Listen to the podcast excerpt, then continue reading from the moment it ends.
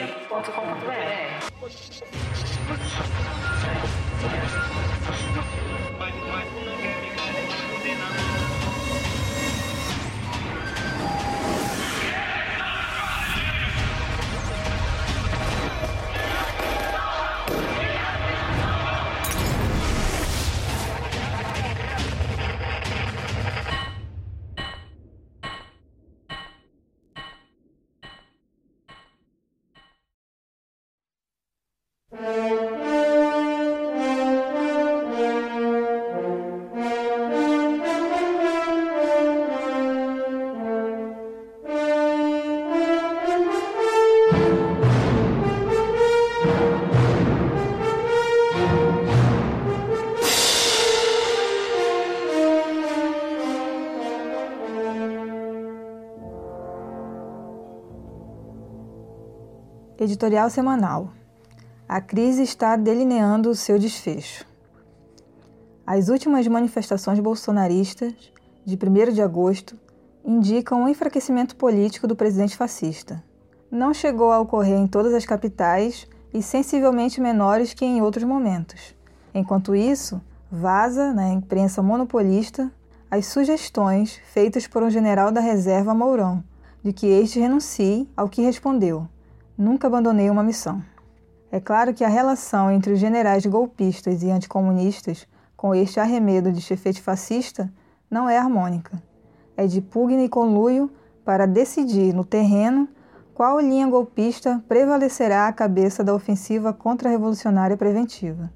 Porém, as condições do terreno não dizem respeito apenas às consciências das forças em luta, mas também às condições externas que estas não controlam porque, ainda assim enfraquecido, Bolsonaro insiste em apregoar e agora aventura-se na tentativa de mobilizar massas sobre a urna de cédulas, em contraposição à eletrônica. Porque o faz enquanto, paradoxalmente, entrega cargos chaves do governo à centro-direita, o mal chamado Centrão. Ora, porque Bolsonaro tem a correta perspectiva do ponto de vista reacionário de que o Brasil marcha ao caos e à guerra civil, situação pela qual ele mesmo labora e conspira.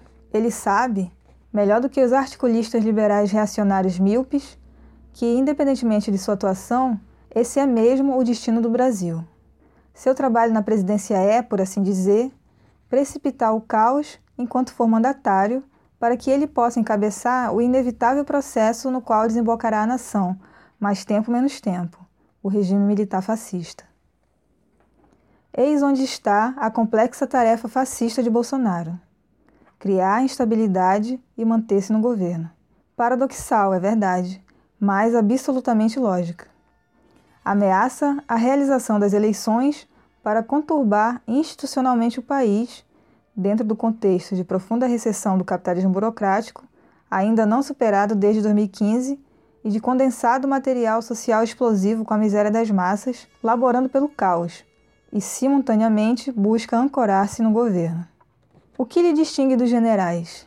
Que estes não têm interesse em precipitar o caos inevitável, mas adiá-lo e mesmo esperam poder evitá-lo mediante o golpe por vias constitucionais.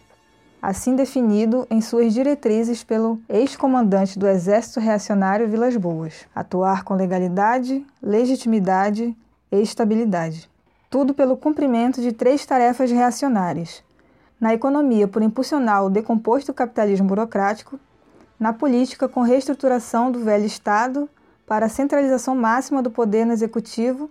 E a criminalização do protesto popular e sua repressão preventiva, por conjurar o perigo da revolução, buscando impedir ou aplastar o inevitável levante de massas e o início de uma grande revolução. O monopólio de imprensa nunca teve nenhum interesse em açoitar em bloco Bolsonaro e os generais como golpistas, pois sabe, como parte do núcleo duro do establishment que é, que essas duas forças disputam linhas diferentes que podem apenas taticamente convergir, mais pela força dos fatores externos do que pela simpatia mútua. Mas agora abundam generalizações desse tipo nessa mesma imprensa, justamente quando surgem ameaças, como a de Braga Neto, e contemporizações dos generais sobre mudar o tipo de urna e intimidações quando a CPI aponta indícios de crimes de corrupção desde o alto da hierarquia militar. Denúncias que deslegitimam as Forças Armadas como solucionadora, em última instância, da anarquia da corrupção. Seria tudo isso indício de que os fatores externos estão condicionando uma convergência rigorosamente tática e momentânea entre aquelas duas forças? Convergência a saber, deixar aberta a porta para questionar o resultado da face eleitoral, caso se confirme um resultado desastroso para o plano dos generais? Observemos que os generais são apenas intransigentes agora com o cancelamento das eleições que, diante da agitação bolsonarista, lhes foi uma posição obrigatória. Quais fatores externos são esses, no fim das contas?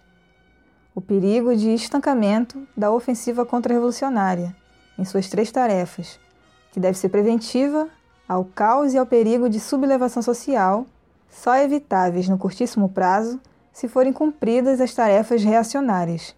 Estancamento que se agravaria sobremaneira se do resultado eleitoral saísse algo que fugisse completamente aos planos do alto comando das Forças Armadas. Sem contar que ainda precisa preocupar-se com a unidade interna de suas armas. A questão-chave e elo central na situação política é precisamente a colina das massas populares. O ponto fulcral é o fato de esta estar crescentemente se aglutinando sob a luz incandescente da estratégia do proletariado revolucionário num contexto em que abundam condições de desgraças sociais que empurram as multidões para uma ação histórica independente e a reação para uma visceral divisão interna crescente. Essa convergência de fatores, extraordinária e ímpar na história da nação nesta qualidade, torna inevitável o regime militar.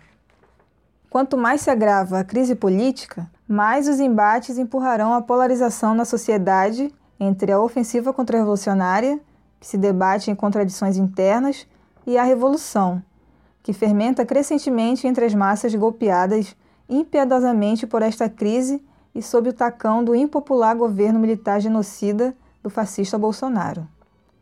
Mais do que nunca, urge mobilizar as massas do campo e cidade em defesa de seus mais sentidos interesses e direitos pisoteados e pela nova democracia.